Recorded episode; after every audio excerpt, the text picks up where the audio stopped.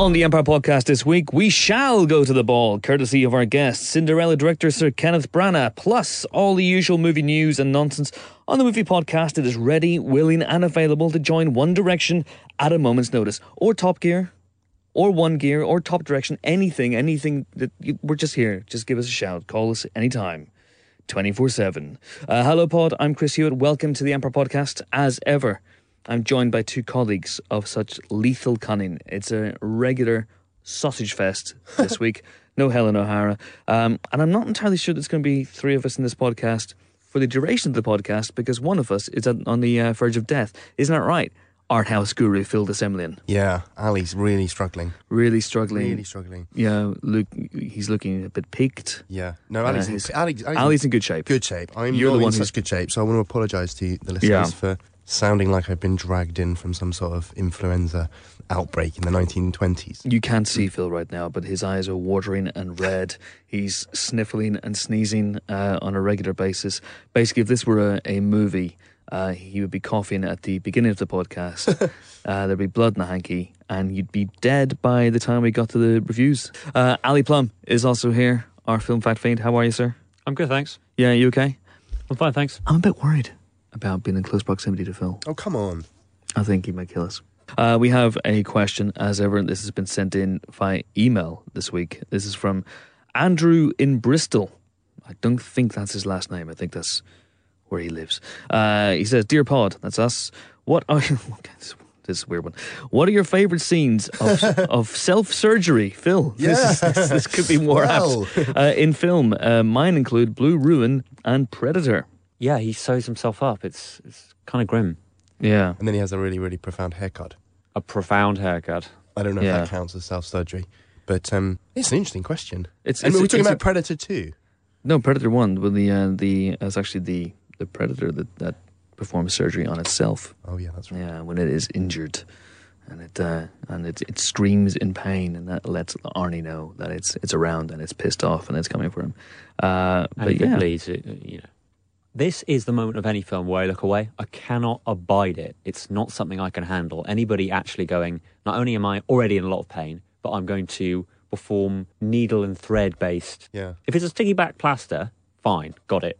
I'm in. Uh-huh. Or it's rolling up some loo roll and putting some sellotape over it, fine. Yeah. But if it's actually taking a gangrenous wound or, or chopping off a leg or something like that, What about the bit when they're doing the walk off in Zoolander and he has his eyebrow plucked? He's, take it, take it. And he's grimacing in agony. yeah, that, Rocky that, I, style. that I can handle. Um, really? No, that makes sense. It is kind of counterintuitive to watch somebody having surgery performed on themselves by themselves.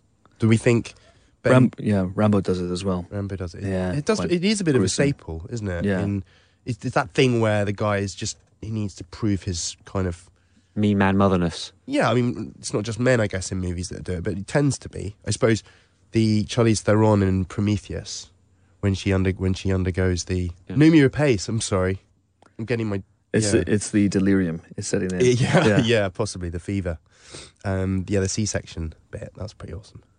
yeah, yeah. That definitely counts. Where And she that was programs herself Grimbags. in. Yeah, Grimbags. I'm sorry, there's been so much One Direction news. I'm using the vernacular. How are you holding up with the news about Zayn Malik leaving What did One you Direction? just, What did you just say, Ali? Grimbags. What does that mean? It means grim. Harry's still there, right? Oh, you know their names. This is good. Okay, how many how many other members of One Direction can you That's name? it, Harry. Oh, and now okay. we know about Terrence Malick. Terrence Malick has left, which is which is a massive shame. Um, uh, Zayn, he's left. There's still Niall, Harry, Louis, and Liam. There you go. Boom. Good Boom. job. Very Done. good. Done. Didn't even have to Google that as well. That's amazing. Uh, Ali, any more, Ali? Ali Plumb? I honestly run away from them. I am the worst person Really? to ask about this. How did you sit through 127 hours in the crucial scene in that? I did not watch it for that very reason. You haven't still haven't seen it. Truly, it is my fear. There's that, and accidentally, when you're fly fishing, Mm-hmm. the hook being caught in your tongue. That is my ultimate nightmare. So anything to do with either that, or sewing yourself up, or performing cutting off your, your leg because it's got an infection or gangrene, cannot do it. This is the worst question. That happened to me once when I was a kid. You cut off your leg. Y- Yeah, it grew back. No, I mean, I was standing behind someone who was casting. I think uh, casting or fly fishing. I don't want to hear and it this. kind of went, yeah. It kind of, I don't, and uh, honestly, when I say it, I know it's in a Yeah. fictional universe. You're saying it happened to actually my happened. mate. No, it happened to me. Oh. Happened to It you? happened to me. I got one in the forehead. Oh my god! I may be exaggerating exactly how serious it was. And then he kind of like Oh. flung me out to sea and then reeled me in. And when I got a massive one here, and it was me. that may not be exactly That- how it yeah. happened, but it was something along those lines. Um, what about what about Tom Hanks in Castaway when he needs to have Mhm. his tooth? Because that's one of the worst ones. Like you take it for granted, but Mm. you're in a difficulty. You're going to get tooth problems Yeah. and all you've got to do to Yeah. deal with it is an ice skate, um, which Come- is still preferable to most of the dentists I've been to in this country. I'll be honest. It's, it, it- yeah, it, it's up there with a, a scene I mentioned actually fairly recently in the podcast, which was uh, Helen was talking about Affliction, the Paul Schrader film Affliction, Oh yeah. where Nick Nolte uh, pulls out. There's a tooth that's been causing him. Have you seen it? No. It's a tooth that's been causing him problems all the way through the movie. And eventually he decides that the tooth, which is also functions as a metaphor, uh, needs to be removed. And so he basically drinks a bottle of whiskey and bites down hard. And, oh, and he just grabs it and he gets a pair of pliers and he's and Yes. in one shot and his face just gets Oh. redder and redder and stop the ship, stop the ship. and he's like he's like that and eventually uh, out it comes. That's That's Nick, that's fun. that's the most Nick Oh. Nolte thing I've ever heard. I tell you what, I can handle it, and I know it's not like self surgery, but the Terminator popping out bullets in Terminator Two, I can do that. Yeah. Totally happy with that. yeah.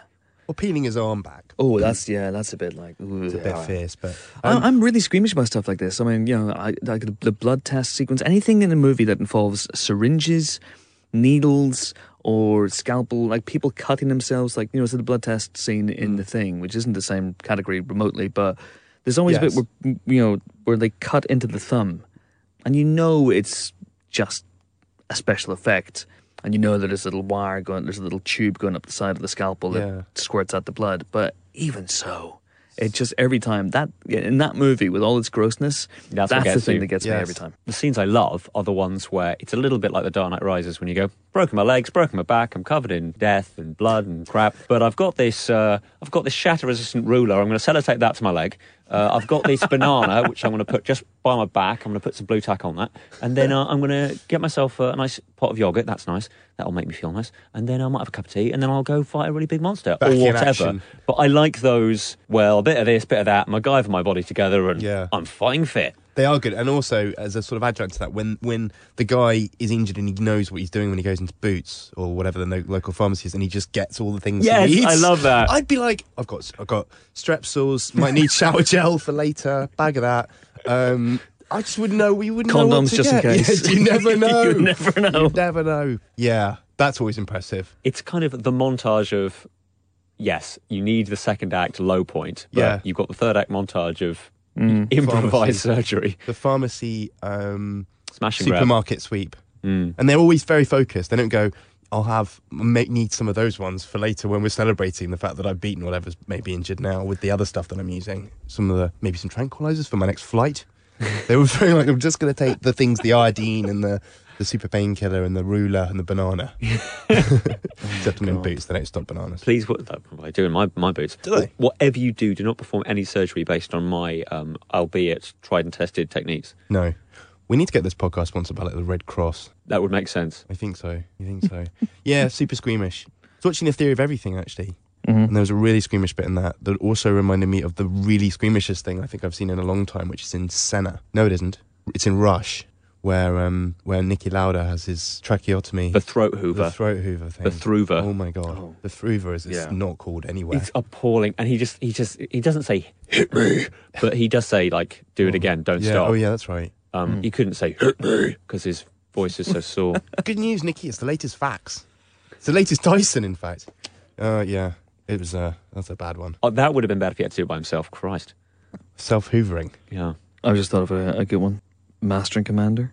Yes, that's a good one. Doesn't Paul Bettany have to He gets- oversee his he own oversees surgery? his own surgery. Oh, with a mirror. yes. yeah. That's Which pretty is- cool. Yeah. Ugh, Ooh. squeamish. We apologise to any listeners who may have passed out in the middle of that question. Good stuff, though. I like it. Oh, ugh. I should be watching all those films and, and throwing up later on. Um, Remember, banana, blue tack, bad back, gone. Ruler. simple? Simple. Really? Simple. Simple. I like Speaking of simple, yes. we're not plugging anybody here, but Orange Wednesdays is back in another form. I know that was a that was a thing. We were upset about it, or at Yeah. least a little anxious about it early, uh, late last year, and now it's back. Uh, it's now called Meerkat Mondays. Meerkat movies. Meerkat movies. That's Meerkat it. movies, 'cause And it it's doesn't take- Monday and Tuesday. Isn't Tuesday It? and Wednesday. Tuesday. Oh well, I've got this totally right. Well done, me. I'm here with all the news, guys. Chris, take it away. Yeah, so um so it turned out Orange Wednesdays wasn't actually Orange's thing. It was just something that they sponsored and lent their names to for years. And it was great. And they got loads of people in the cinema. Anyone who goes to the cinema, if you're an Orange customer and you you know Or mates with one. or mate to one, you went to the cinema on Wednesdays, and generally speaking, they would be jam packed, which would be Yeah. great to see. And so Orange pulled out last year. You know, Orange have now been taken over by EE, who've then been bought by BT. But we, you know, and then they, they, but this is actually the cinema chains uh, done this, and they they sent it out to to tender. Loads of other companies came in with pitches, and comparethemarket.com with the talking meerkats, simples. Um, uh, they they they won by apparently pledging uh, hundreds of millions. That's something I read. Hundreds of millions of uh, pounds of sponsorship over the next five years or so. They love the marketing. Compare the Meerkat. Uh, were willing to really promote it and plug it. Uh, uh, from your extensive knowledge, do you have to be a customer of. Yes. it? You do. So you have to use their site, Yes, and then you get given a code. correct. That isn't as easy as having a mate with an orange mobile It's phone. not, is it? However, you can see from their point of view, it's a good thing because it might make people, and this is a weird thing, but it actually might make people consider going to compare the market. how many plug, look Are how many plugs? us for Look how many plugs we've just given them. Well, Oh well my here's the thing: they're getting the ultimate, the ultimate advertising boost, which is getting about 18 mentions on the Empire podcast, which is worth approximately in advertising Four pounds dollars. fifty, I would say. Yeah, Yeah, simple. I've done it again. Stop it. I've done it again. But I just, I've, I have a slight issue with this. I mean, yeah, Tuesday and Wednesday is great. It's two days a week rather than one day a week. It's fine. Can I, have, can I have two tickets to see a film, please? Uh, yeah, sure, sure. Can I, um, can I redeem my Meerkat Movies voucher?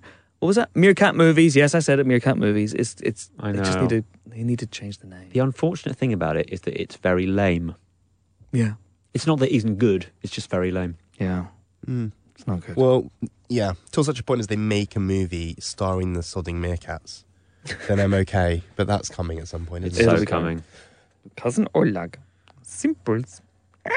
Or whatever they do. I don't know. Anyway, uh, if you want to have a question read out in the Empire Podcast, uh, you could tweet us. We're at Empire Magazine. Use the hashtag Empire Podcast. We're on Facebook as well, Empire Magazine. And as uh, Andrew, yes, Andrew from Bristol uh, did this week, you can email us podcast at empireonline.com. Uh, okay. Hello, Phil. Do you know what else you can do? What can I do? You can download Viber. You can download Viber. That's absolutely right. Although you will not be able to submit a question to us on Viber, but we are now on Viber. Uh, we have uh, an Empire Magazine chat room if you use the app Viber, where you can see Phil, Ali, myself, James Dyer, and Nick every day uh, discussing the day's movie news and whatever else pops into our heads. We'll post videos, pictures, not candid nude shots, and uh, and other movie related musings on there every single day. We are literally trapped in a glass case of chat.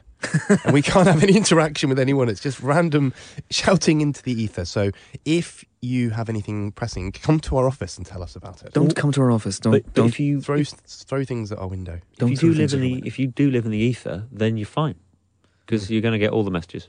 This is true, unless you're talking about the ether, which is the MacGuffin from Thor: The Dark World. In which case, you're probably possessed by an ancient evil. Mm, okay, well either or. Don't come to our offices in that case. If you're possessed by an evil, ancient or otherwise, just don't come to our offices. Now, at this point in the show, generally speaking, we have the first of our two interviews. We have two guests a week, but we're changing up the format of the Empire podcast ever so slightly for the foreseeable future. Instead of having two guests each episode, we're going to have one guest each episode, each weekly episode, with, um, but this is where it gets confusing. We're still going to have two guests a week, but one guest will have their own podcast special. Okay? So, this week, Antonio Banderas is the subject of our podcast special in a very fun interview he did with Phil back when Phil was still alive. No, yes, do this now for that one, which means that this week we have one guest on the podcast, as I've already said, Sir Kenneth Branagh. Okay? Does that make sense? I think so. If you're listening to this at home and if it makes sense to you, nod now. I think we've got a lot of nods there. That was good. That felt good. So instead of having an interview, we're going to barrel straight into movie news. Um, and God, there's a there's a ton of movie news. There's just so much movie news. Um, should we start with? Should we? Should we?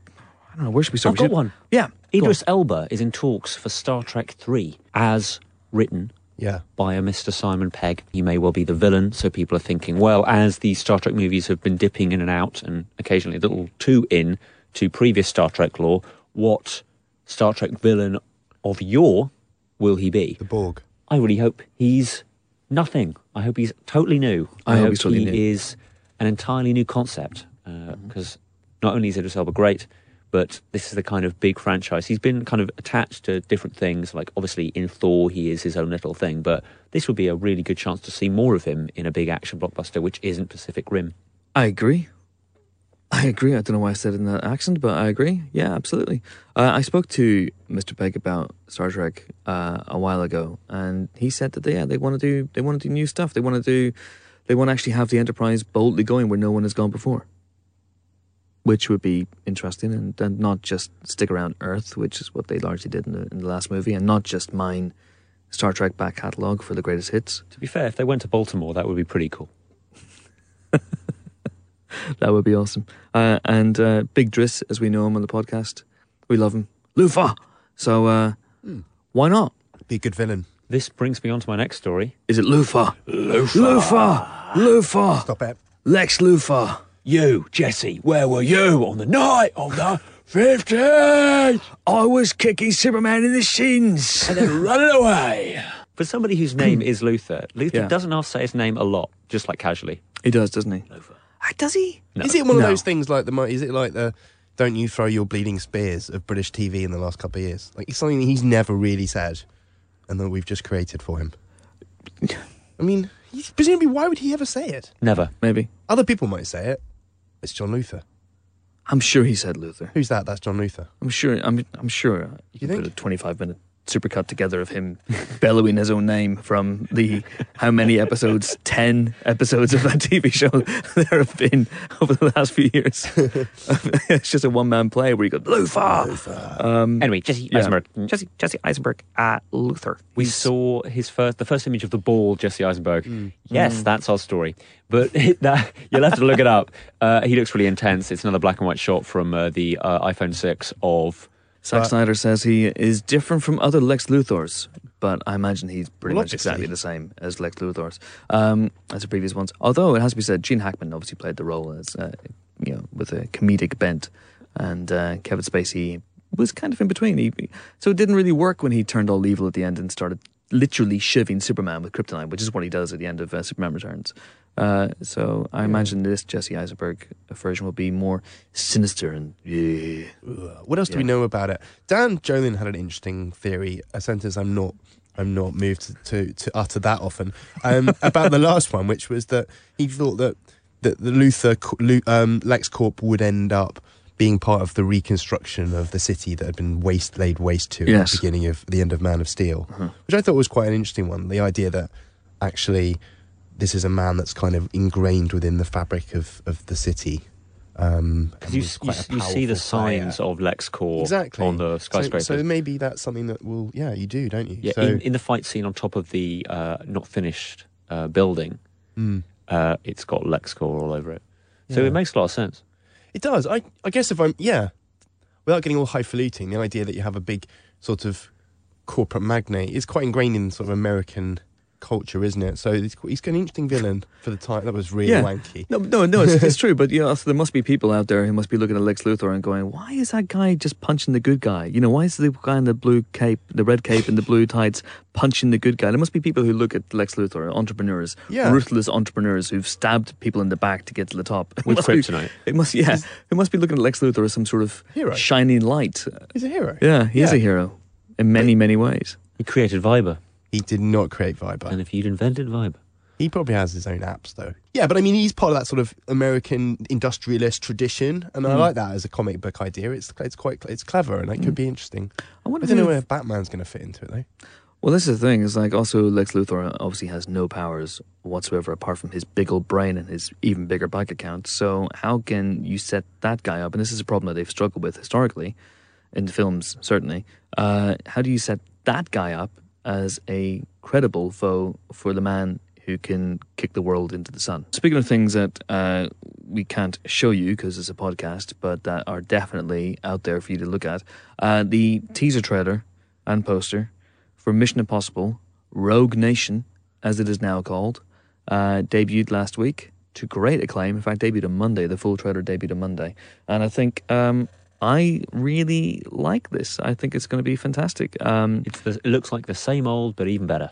yeah, really fun hook, which is that uh, the IMF are battling an evil organization, the anti IMF, uh, as Simon Pegg says in the trailer, doing his best Sid Ivel gold voice. Um, so yeah, that's kind of that's kind of fun. I like that. It's also essentially the plot of Spectre, so you can see why they may have brought Spectre, uh, Mission Impossible forward ahead of Spectre. So maybe maybe we didn't really consider that. We didn't when at the time when they moved it forward from December to July, we didn't consider that. Hang on a second, we thought we were, they were moving away from Star Wars. Yeah. Well, actually, what they might have been doing was going this, on paper at least, has a relatively similar plot to the Big Bond movie. Maybe we should come out first. I reckon there's going to be a scene there where he da- he hurts himself and then has to fix himself with a ruler and a That'd be amazing. sellotape. Yeah. I suppose the biggest talking point is what we saw, like kind of paparazzied. Of course, we didn't see it. Someone told us about it. We're better than that. Uh, that Tom Cruise essentially um, stapled his hands to the side of a plane. Just went for a ride because he was too cheap to pay for the effort. No, he was doing this insane stunt Yeah. where he literally holds on to Yes. a military plane as it takes off. And apparently they had to do it one, two, three, four, five times because they needed to get the shot. Yeah. They were so worried that there'd be bird strike, Yeah. not on the engine, On but him. on Tom Cruise. The burnout rate amongst the people that work for the company that insures Tom Cruise must be huge. Just the stress levels. What's he done now? Whatever you think about Tom Cruise, yeah, what, he's up where? Oh, I can only God. insure you if I don't know what you're doing. He's tunneling to the center of the earth with his bare hands. Oh, Tom. He's surfing down molten lava without socks on. I mean, he's yeah. Whatever you think about him, he does his own stunts, and Guys. they are crazy. Got some bad news. Tom Cruise has discovered Atlantis. He's also in need of uh, um, an air supply, uh, but seems like a typical. Yeah, but I mean, you know, full props to the guy.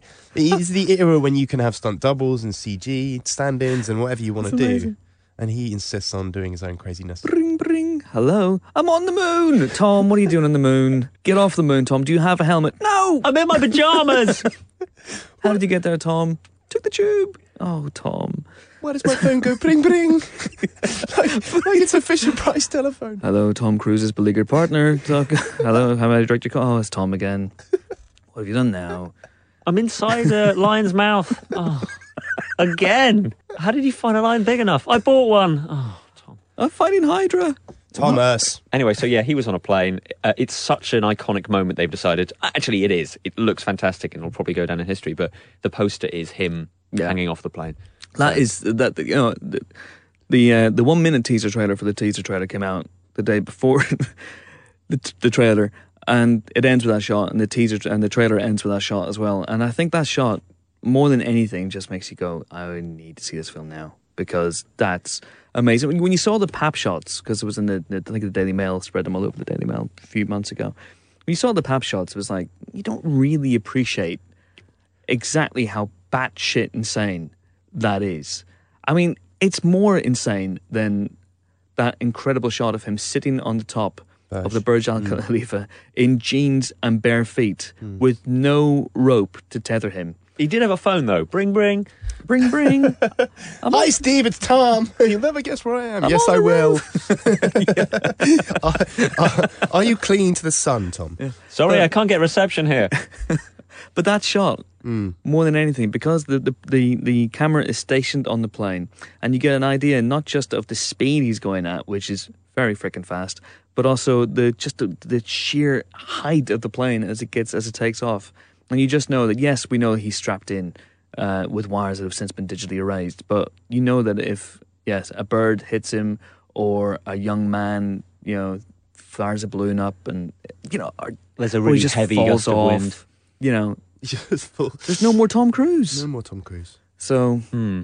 Yeah, It's a bit nuts. it is a bit nuts. And what can he do for the next one? Well, if you look at the image on the plane, when you actually look at the paparazzi shots, it's not, you think, oh, it's just a camera, like a big IMAX camera. Because of aerodynamics, it has to be this rounded thing. It looks like, if you remember C&A in like 1993, they had those security cameras which looked like terrible disco balls. Oh yeah, yeah. It's one of them, but like super reinforced and, you know, IMAX For worthy. the spy who loved me in the on Yes, the, in the exactly tank. like that. Yeah. Anyway, so that's a bit of colour for you. Amazing. Can't he use his gloves from the mission in, from the last one? That would have Yeah, been. no, Ghost that- that wasn't a real thing. Oh, That wasn't a real thing, Phil. God, I was getting mixed up. Bring, bring. Hello, it's me again. What have you done now? Rattlesnake down my pants. Oh God. I've wet myself. what? Oh, sorry, on the moon. still on the moon. Oh, Tom. Anyway, there's so much news. We better crack on. yeah. There's another Lego movie coming out, and Jason Segel and our your friend and mine, Drew Pearce, Mm-hmm. of Iron Man 3 writing fame. Yes. Who's involved in everything at the moment? Yes, he's, Pearce? he, I mean, he wrote the script. This is my segue. One of the scripts that became Rogue Nation. Is that right? Yes. There we go. So, segue. Haha. Uh, they're doing another Lego movie. This now means that there are three. So there's Batman, there's Hmm. Ninjago, and the sequel. I always say Ninja Go, but that's wrong. And here's another one, which is called the Billion Brick Race. Yes. Which presumably would involve a lot of bricks and a race. I hope it's going to be lots of cars because the Lego cars are always fun and they can get more Technic going on. So I see a Technic movie coming here. E- Neither of them directed before. They've they've kind of done little bits, if that makes sense. So that's exciting. Yeah. That's very, very cool. Also, Ben Mendelsohn potentially signing up for Rogue One. Ben in Mendelsohn, talks, yes. and I think Ben Mendelsohn is superb in everything he's in, even the things that aren't so brilliant. Where do I know him from, Phil? Ben Mendelsohn, um, you'd know him if you um, you'd know him from Animal Kingdom. hmm You'd know him from um, Black Sea. yeah, Black Sea. Of course, he tends yeah he tends to be sort of sh- shipped Dark in as Rises. the as the Dark Knight Rises briefly. Yep. Um, He is Mr. If you want someone to play someone who's slightly sweaty and sociopathic, uh, then Ben Mendelsohn is your guy. He's currently in Bloodline, which is the uh, Mm. the Netflix series, He's which is going down very well. owning Bloodline, I Mm. would say. Killing Me Softly. Killing, yeah, killing them softly. Killing Them Softly, exactly. Not the Fuji song. No, Um, he is really, really good in just about everything. He does Yeah. a kind of a sweaty, slightly psychotic thing, but I think he can do more than that. I guess you'd look at him and think he may be some form of villainous element in this, just Mhm. from what he's done previously. But I'd like to see him do something slightly different because I think he's got great range and he's a very, um, very, very talented actor and uh, an Australian, one of the best Australians out there at the moment. I think he's very good, and I like this casting as well because uh, it'll piss off Jeff Wells of Hollywood Elsewhere, who who has mounted something of a hate campaign against Ben Mendelsohn recently. He's a Um, very strange man. Yeah, uh, Jeff Wells, not Ben Mendelsohn, and uh, so that's that's kind of uh, kind of fun as well. All very exciting news. Other things, just very quick, quickly to mention. So, uh, X Men Apocalypse has added another cast member, another X Man, uh, Jubilation Lee, aka Jubilee, um, who is a young lady who can fire essentially fireworks and, and brightly colored crackers out of her hands. Uh, she is a in, in the comics. Certainly, whenever I started reading them, she is a, a very very good friend, almost a sidekick of Wolverine. So that'll be interesting. She's played in this one by Ali The lady in question is called Lana Condor, Lana Condor. who sounds like a superhero in of herself. But I do feel like there are just so many people in this film. It sounds a bit like Civil War. Mm. Uh, but who knows? If there's a man who can handle it, it's Bryan Singer. Absolutely. Uh, Steven Spielberg will direct, maybe, because he's been attached to a lot of stuff. Ready Player One. Anyone know? Uh, any, can anyone say anything about what Ready Player One is? It was written by, it's a novel written by Ernie Cline, uh, who's one of the guys who wrote Fanboys. Do you remember Fanboys with the whole George Lucas thing? Uh-huh, Uh huh. So he wrote this book where it's a world where people log on to this online utopia, so kind of a Super Sims, but uh, the Super Sims type game is run by a Steve Jobs type mega Mm. mega businessman, tech folk man, President and business. president super business, and he dies, and he decides to give his fortune to whoever can complete this game, the, this massive maze slash questionnaire quiz thing. So it's the adventure full of pop culture, hat tips and knowledge and, and references and whatever, and it needs somebody who can get his get these little bits of you know, say it's a reference to Link from um, Zelda, and then the next one is you know something from Jaws. Like he obviously has one of those in the bag, but he needs to bring together lots of little uh, references here. Um, it's exciting. Uh, nerds who have read the book, uh, geeks, whoever, myself included, are very, very excited about this. So, yes, I agree. He's been linked to so much stuff that this may not happen, but Mm. it's a very interesting idea. Do you read up about it. Cool. Uh, also on Sunday, the Jameson Empire Awards, the twentieth, I believe. No way. Jameson Empire Awards uh, take place on Sunday at a top London location, hosted by Jimmy Nesbitt. Jimmy Nesbitt, and um, yeah, very exciting. Going to be a cavalcade of stars, uh, and you can uh, check out obviously our coverage of that in the next issue of Empire. Which is out at the end of April, or you can go online, empireonline.com forward slash awards 2015, and you can see all our coverage from blogs to live tweeting and a live stream of the arrivals before the, the show begins. Uh, I'll be on a patch of carpet. It may or not may not be red. I don't know. Uh, and I'll be interviewing all the big names. So do tune in for that. And speaking of uh, Empire, while we're you know in self-aggrandizing mode, new issues out. Yes, it is. The new issue is out. New issue of Empire, three pounds ninety nine, and all good and evil news agents. What's on the cover, Phil? Glad you asked, Chris. It's a film called Terminator Genisys. And how are we spelling that, Phil? We're spelling it, it with extra Y's. Extra wise. We've we've uh, you know we've we've Extra resisted the urge to correct the spelling of Genisys. Uh, we put Terminator Genisys on the cover. Arnold Schwarzenegger is there as the aged T eight hundred pops, alongside Emilia Clarke as the new Sarah Connor. It's all very very good. And if you check out the iPad edition, you can see an enhanced, very digitally enhanced cover, which is a lot of fun. And we work together with the filmmakers on doing. It's the, it's great stuff. And inside, obviously, there's a, a massive cover feature about the uh, about the movie the, the latest Terminator film with director Alan Taylor, talking to Arnold Schwarzenegger, talking to all the cast members, talking to Emilia Clarke, which then leads us into a massive Game of Thrones special, a celebration of the best TV show that I haven't seen. Um, season five is upon us, and there's it's just an enormous celebration of of all things uh, gamey and throny. Uh, we also talked to Kit Harington. We have a, a celebration of Cannon Films, who are the 80s madmen, uh, Golan and Globus, uh, who made all sorts of really incredible schlock. Uh, Carey Mulligan is the Empire interview this month as well, which is a lot of fun. There are great set visits from the likes of um, Pan. We were on set of Pan. Uh, there's a great Mr. Holmes piece written by uh, the man to my right, Mr. Ali Plumb, who talked to Sir Ian McKellen. Um, there's there's tons of great stuff in there. A bit more about Neil Blomkamp talking about Alien 5 this month's Pint of Milk is Mr. James Corden, a very, very funny one. Simon Pegg takes us through the best and worst moments of his career, and uh, it's it's a very, very good, jam-packed issue. So do pick it up. Three pounds ninety-nine. All good and evil news agents. And for fans of, me of Empire Heritage, the return of script notes. The return of script notes, yes. Time for this week's guest. Sir Kenneth Branagh has been a bloody legend ever since he was a wunderkind in his 20s, bestriding the worlds of theatre and film like a colossus. His directorial career tapered off, it's probably fair to say, in recent years, but he has returned with a vengeance recently with the likes of Thor, Jack Ryan Shadow Recruit, and uh, now this week's Disney live action fairy tale, Cinderella, which has been a huge hit in the States. I went along to speak to him last week.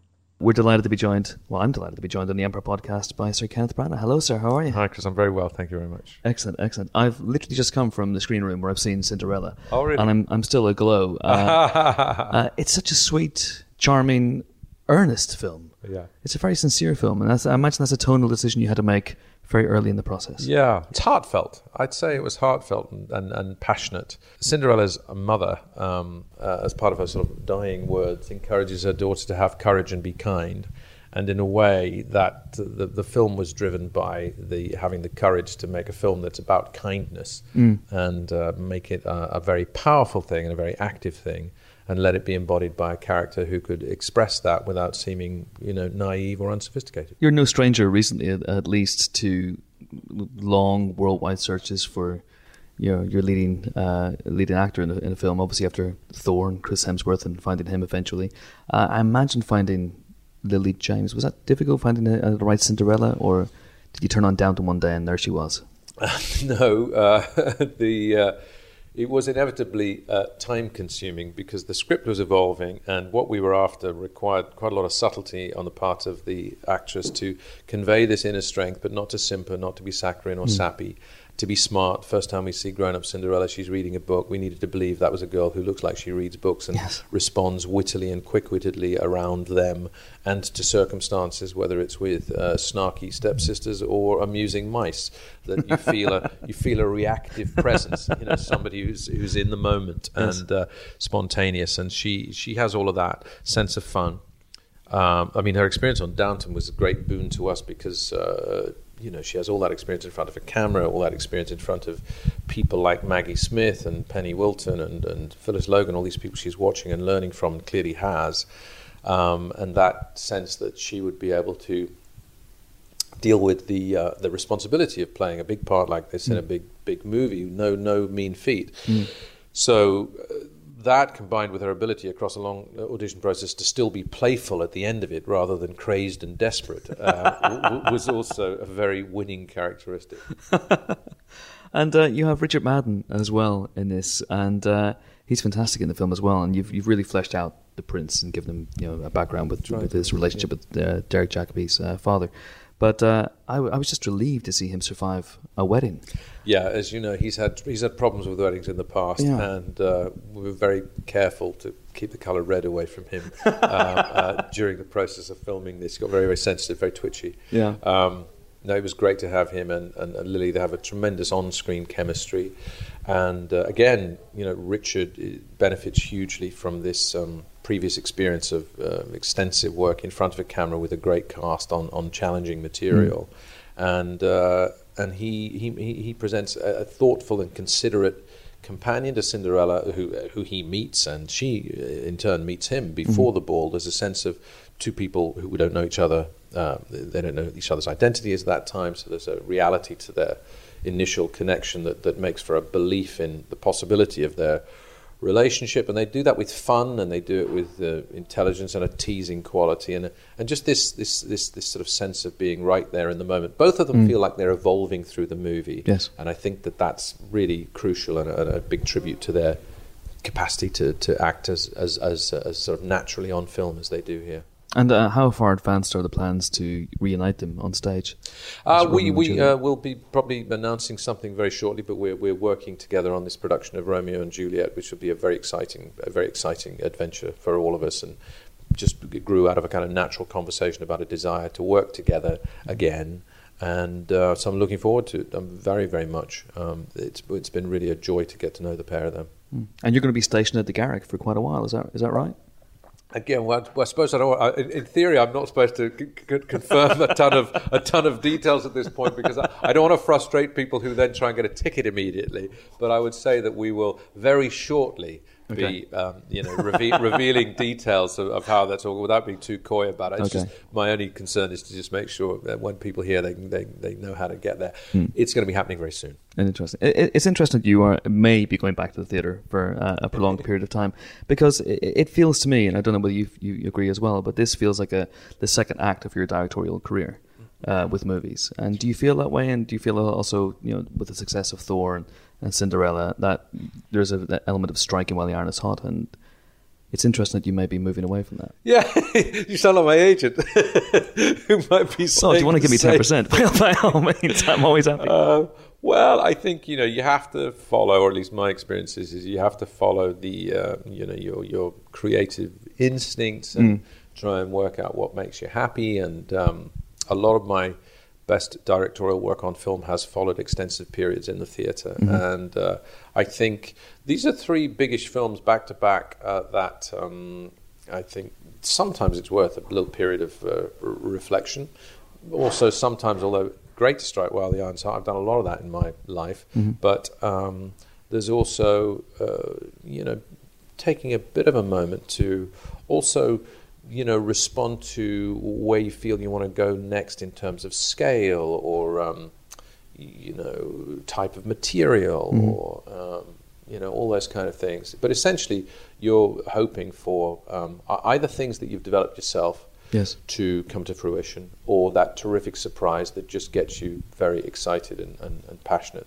And I think, you know, sometimes life can be a bit about planning, and sometimes it can be a bit about the surprise. So I'm excited about what we've got planned for the theatre, and you know, the the, the world of film is never excluded because the, the whole conversation between film, theatre, and TV is one that's been going on in my professional life uh, from the beginning. So Yeah. I suspect it'll go on in, in much the same way. Oh, obviously you've got Wallander coming up as well, which you've you've you filmed those are those, those are done. Yes, we have. Yeah, Yeah. we've, we've finished uh, the last three. Uh, one was shot in South Africa, uh, based on the, the, the novel The White Lioness, and then the last one of the no- novel, The Troubled Man, which is a beautiful, beautiful novel, will be covered by two 90-minute films right at the end of this series, directed by a young man called Ben Caron, um, who's done a fantastic job. Um, I loved doing, loved doing them, and it was um, there was a great sense of um, satisfaction to get to the end of these novels and these short stories that we've uh, adapted, and, and in true Henning Mankell Wallander fashion. It is unbelievably bleak and tough and dark at the end of this story. Uh, you know, if you if you see Cinderella and think, well, well, oh, I see what Ken's doing now, so Wallander's got to be a happy ending. I wouldn't bet on that. No spoilers, please. No spoilers. but uh, was Cinderella in a way uh, a surprise for you? Did it did it come out of left field? did I, I, I just made two films that were very um, male, and uh, so to to to have such a, a clearly um, proactive female uh, protagonist and indeed antagonist, and for it very much to be a woman's movie, if I, can, I can't think of a better way of putting it than that at the moment, but I will, um, was surprising, and and and yet you know a world, a heightened world in which magic occurs, at the centre of which family dynamics are uh, are, are uh, passionate and complicated. I suppose is is maybe not uh, missing from my previous CV. so maybe it wasn't what rocket science for Disney to put that together. Uh, how did it get? How did you actually come to you? How did you get involved? In, Um, it, it just came out of a clear blue sky. Although I knew Sean Bailey, the president of Disney, and I knew Chris Weitz quite well. We'd worked together on a script which I loved, a story I loved, and a movie I loved, which we just couldn't get made. Okay. So I'd had the experience of working with Chris, and I knew that we our sensibilities meshed, and uh, I admire him very much as both writer and director. And he was a great ally on this because of his experience in both those um, departments. Uh, very open, and, and so I was able to have a really in-depth conversation with him as soon as I read the script, and, and knew that we could you know, work together on the way I hoped to inflect it. Um, and Disney were very collaborative, and they, you know, that to, they, really essentially let me get on with it. You know, uh, uh, Dante Ferretti and Sh- Sandy Powell and Cate Blanchett were already involved, and uh, I was very happy about that. And um, so it began i i in a way, in the usual way, which is a script arrives, and as and we might have talked about this before, but um, I, I like that first reading of a script that looks like it's an interesting idea to be as ritually calm and separate as possible. I always try and you know create an afternoon or something or a morning. I go. I'll, I'll, I'll go to a quite separate place, um, you know, either in the house or an office, or I'll go and be, you know sit in a park or somewhere where I can just uh, be on my own with it and sort of have a have a pure reaction to it.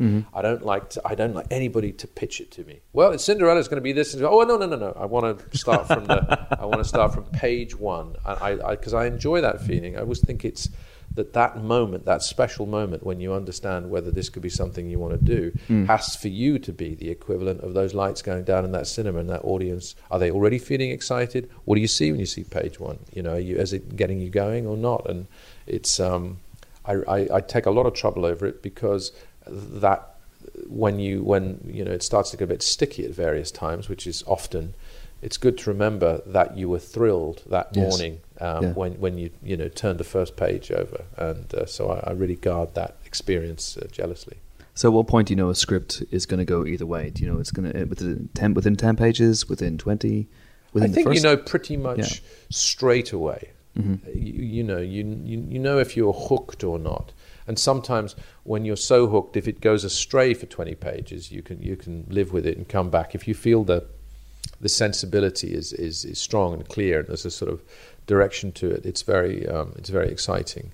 And you know, conversely, th- your heart sinks when you just feel. Sometimes you could admire something that's going to um, that it, it, you aren't going to do, but you, you, I'm talking about only a personal reaction to whether you could conceive of living with that thing for two years while you try and make a movie of it. Always assuming, which I do, is that you, you know you might say yes, and bear in mind, I get this. I might be one of ten people reading the same script. They say we're offering this to an exclusive group of filmmakers, and essentially, essentially, you, just it's really an audition process. You know, I wish I could tell you, oh, they just land on my desk. What do you want to do, Ken? That's not it. That's not how it works.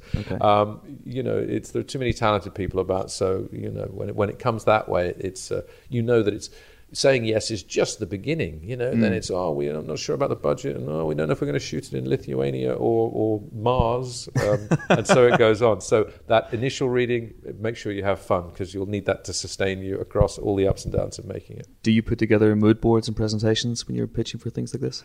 Um, it depends. It depends. Um, uh, I mean, this was unusual because um, you know the, the art department work was advanced. So in a way, what had to happen was when I came aboard, I needed to see whether it was I, I gelled with all Yes. of that, and then I did have notes about how I wanted it to change, and was everybody happy about that?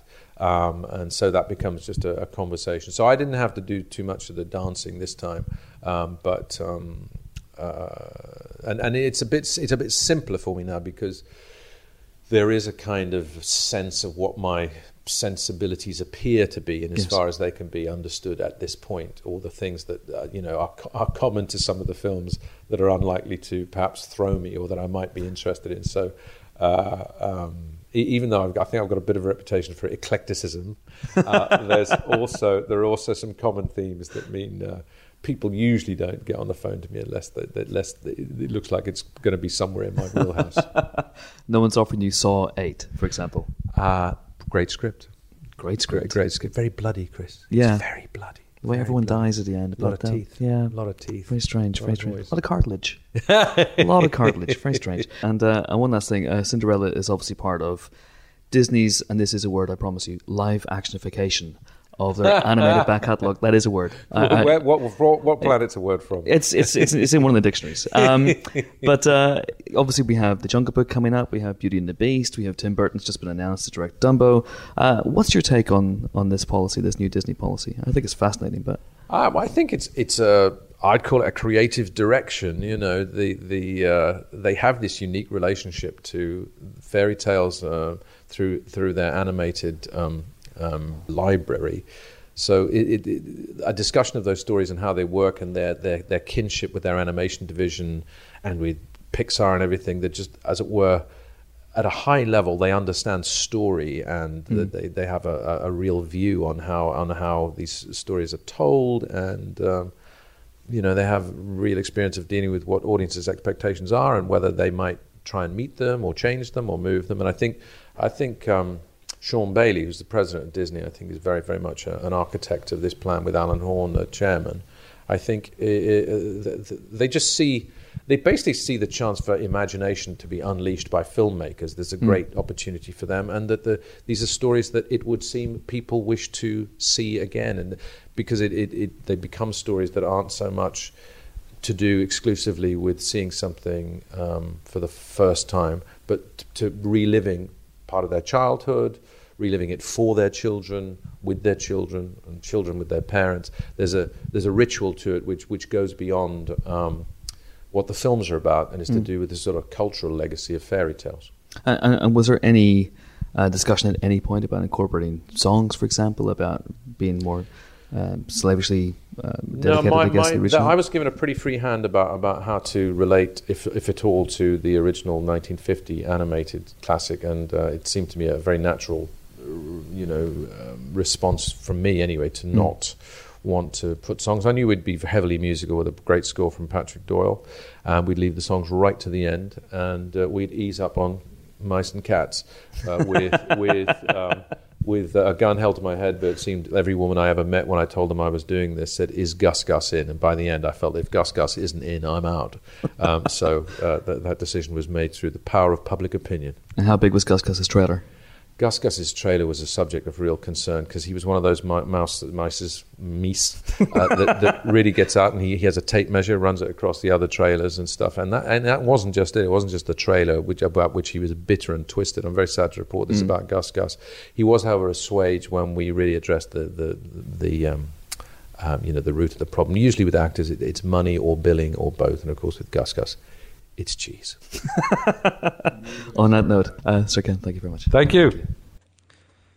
What a lovely man. In fact, today I have to do a one-hour on-stage Q and A with him. Uh, yeah, which is uh, going to be a lot of fun, uh, trolling through the highlights of his career. And that man has had a lot of highlights in his career, and I don't just mean in his hair, like in Much Ado About Nothing. But you know, that wasn't. He's not naturally lap blonde, but um, yeah, very cool. Very we- cool. Shall we review that film as our first review? Shall Oh, we? I think it's important before we talk about this film that I set up the plot. Okay, so Cinderella. yeah, be careful Okay. because this is going to get complicated. Okay. An orphan girl, Mm-hmm. here played by Lily James, is kept as a servant by her wicked stepmother, Oh God. Cate Blanchett, but shown her way out by Prince Richard Madden and a fairy godmother, Helena Bonham Carter. There's this big gold carriage. She wears a blue dress, glass slipper. Mm-hmm. You know the score. Bish bash bosh, loafer. You know, you know how it goes. Tom Cruise explodes. It's a fantastic film. You've seen versions of this over I, the years. I, I'm au fait. My this. favorite is a Cinderella story. Good news is that this um, is a very, very sweet, charming, very earnest, very heartfelt film. I liked it a lot. Um, if leave your cynicism at the door because the film certainly does. This is not a movie that that cocks a snoop at Cinderella or sticks his tongue in his cheek. Although Helena Bonham Carter is a lot of fun when she turns up for one scene as the fairy godmother. It is um, it's a film that takes the the source material at face value and presents a movie that I think because I'm not a seven year old girl, but were I to be a seven year old girl, I think this would be my new favorite film, uh, and I think it's going to be a film that a, a is very very good for families. Uh, it's been a huge hit in the states. It also has Frozen Fever, the new short uh, featuring the Frozen characters and a new Frozen song uh, affixed to the front of the movie. So that's another reason to go and go see it. But uh, it's very, very, very well done. Uh, Lily James is very winning indeed as Ella. Uh, you know, she carries the movie. She's pretty much in, in on screen in every single scene. Richard Madden has a nice little bit of depth given to Prince Charming, who's a character that has literally no depth and has never previously had a name. So, so the fact that he even has a name uh, shows that you know they, they they've advanced this story along a little bit. Um, but Cate Blanchett's having all sorts of fun. They had Cate Blanchett with the budget. They had Cate Blanchett with the costumes, and she she does a variety of grand entrances. Her her entrance in this movie, I think, is is destined to become one of the all time movie great entrances. Is it She's- wicked? It's it's not. It's, Is it? Is it wicked? it is wicked, man. Do you It's wicked. Really Um, like it? I did really like it. Yeah, yeah. She's very, very good in this, and uh, Yeah, I'm loving it's it. just it's just a lot of fun. There are no songs, which you may be delighted to hear, uh, but it just has a nice rollicking pace and will leave you with a big old smile on your. I would have kisser. thought uh, Rihanna would have done the title song. Uh, three stars for Cinderella, but I think if you're in a certain frame of mind and if you're a certain age, it might even be a four. Who knows? Uh, it's a lot of films to get through this week, and we don't have a lot of time because people are banging on the door about to kick us out of the pod booth. Uh, so, where should we go next? Let's go to SpongeBob SquarePants. Why not? Why not? Um, I I have to say I'm not immersed in the SpongeBob mythos.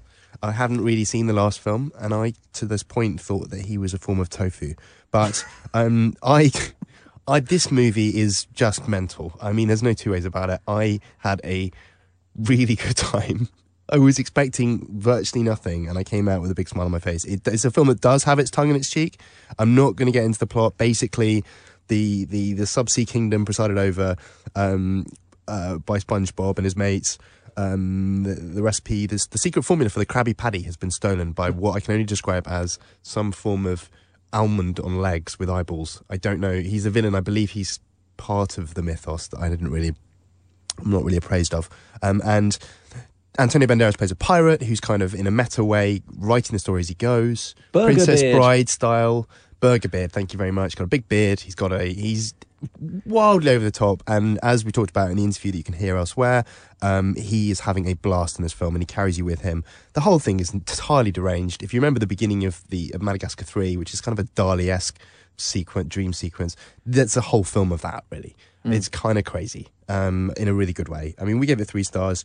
If you're in the right frame of mind, you could even go one more. Um, I would say it is delirious and loopy, and the plot is really neither here nor there. There's just lots of puns, lots of wordplay, lots of ridiculousness and over the topness, and um, I had a fun time watching it. I'm dying to see this because you described one scene with Matt Berry as a talking dolphin. Uh, just had me on the floor laughing just from your description of it, and so I really, really want to see it. So three stars for SpongeBob SquarePants. Sponge out of water is Sponge out of yes, the name of the the film. SpongeBob movie, Okay. Sponge out of water. SpongeBob movie Square Sponge out of water. Right. Uh, let's move on very quickly to oh lord, um, lots of films. Next up, let's talk about uh, well, let's talk about Robot Overlord, shall we? We had Sir Ben Kingsley on the podcast last week. He's the bad guy, Robin Smythe, in this uh, rather fun, kiddie-friendly fantasy. Yeah, very Film. much in the spirit of of Amblin in the sort of in the kind of eighties, I suppose you'd say, and Mm. it's very likable. Um, the the setup is, as we mentioned, um, the, the, the the the planet's under martial law. Basically, you can't really be outside for more than I think thirty seconds before some form of droid flying or or, or, or kind of walking comes and, and, and threatens you with uh, evisceration. Mm. Um, and uh, yeah, a little kind of shades of, of, of the beginning of uh, T two, I would say, in the in the world with less skulls being crunched underfoot. Um, and the kids have figured out a way of everyone's got a, a chip implant in their mind, and they've they've they've stumbled upon a way of um, of circum- circumventing it, so they can go out and not be detected. And from there unfolds a magical adventure as they try to shake off the evil robot overlords of the title. And uh, Robin Smythe pops up with his bow tie and his baseball cap and uh, and plays the role of collaborator effectively. Um, Gillian Anderson is is the mum who gets gets her game on as the movie goes on, becomes more involved in the schemes of the kids. Um, I look, it's very likable. It's it's fun. Um, very three stars for me, I would say, which is kind of what we've given it. What would you? What would be your thoughts? Yeah, I'd say so as well. It's you know it's good fun. It feels a bit like a slightly bigger budget. It's got good performances all the way through from the likes of uh, Gillian Anderson, Sir Ben, as we've said, uh, Callan McAuliffe, who is an Australian actor doing a very good English accent. I didn't know he was Yeah. Australian. I had to look him up um, uh, as the as the young hero. Uh, if you will, and this one's Sean. Uh, you know, decent special effects. It's, it's well marshalled, well written by uh, uh, Jon Wright and Mark Stay. Uh, Jon Wright, of course, directed Grabbers most recently. This is a uh, not quite the same movie as that, but um, it was shot in and around, mostly around Northern Ireland. So I got a bit of kick out of seeing places like Bangor and uh, whatnot. Uh, so that was that was good fun. Yeah. Uh, you know, and it's fine. It, it it it moves along. It rattles along at a good old lick. Yeah, the the, the robot design was kind of very eighties. Yeah. And the sense of place is quite important, isn't it? It's like a coastal town, so it's got a bit of a, it's got a bit of a "Wish You Were Here" feel to it in a weird way, somewhere in between "Wish You Were Here" and Terminator, um, which is a pretty big space to fill. I just I'd accept, but yeah, likable, not not epic in scale. I think the Doctor Who analogy is not an unfair one. Um, you know, and it looks pretty decent on the big screen. Mm-hmm. Um, so yeah, So, so yeah, so yeah, so yeah, Three stars. Three stars for Robot Overlords. Uh, also out this week is, and we're not going to talk about this one in depth, believe me, but is uh, Seventh Son, uh, which was meant to come out about two years ago. And it stars Jeff Bridges, Julianne Moore, formerly of this podcast, of course, and Ben Barnes, uh, and is a, uh, a tale of a young sorcerer's apprentice, if you will, a young man who is the seventh son of a seventh son, and he is uh, chosen to become the, the man who will kill all the evil in a, in a medieval realm. And uh, it's not very good, and you don't really, uh, or you're under no illusions why it was put on the shelf for about two years. Uh, two stars. Also out this week is the latest Michael Winterbottom film. It feels like he's uber prolific, but I don't think he's made a film for about four weeks, so I think he's losing his touch. Um, so this is The Face of an Angel, and it is inspired by. Initially, I thought it was a straight. Uh, dramatization of the Amanda Knox uh, Meredith Kercher story, which, if you, if you know that, there's a rather uh, grubby story of, of murder in Italy. Um, you know, but it's not. It's a fictionalized account of a fictionalized murder, which may or may not bear resemblance to the case. Daniel Bruhl is a filmmaker uh, who is studying and researching the case, and uh, it begins to take over his life, and he be, maybe begins to lose his bearings a little bit professionally and personally as it goes along. Daniel Bruhl is very, very good in this. Uh, so is Kate Beckinsale, and so is Cara Delevingne, which is uh, interesting. She's beginning an assault on the movies, Mm. uh, having dominated the world of, of modelling for a while. Uh, three stars for Michael Winterbottom's latest, and then of course there's Get Hard, the movie which pairs Will Ferrell and Kevin Hart to alleged comic effect. Um, it's got a lot of flack in the states.